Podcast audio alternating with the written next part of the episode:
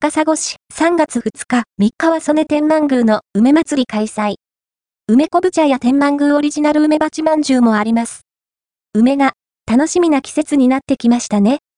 曽根天満宮では今年も梅祭りが開催されます。40種、150本もの勾配、白梅が境内に咲き誇りますよう。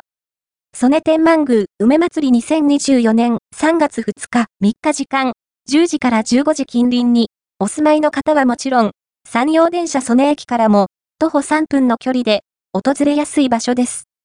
梅の花と、そして梅昆布茶や天満宮オリジナル梅鉢まんじゅうも楽しみにされている方も多いはず。今年もあります。3月最初の週末は恒例の梅祭りで春を訪れを告げる甘い香りを一緒に感じましょう。何度も通って、日々の開花状況を観察したいですね。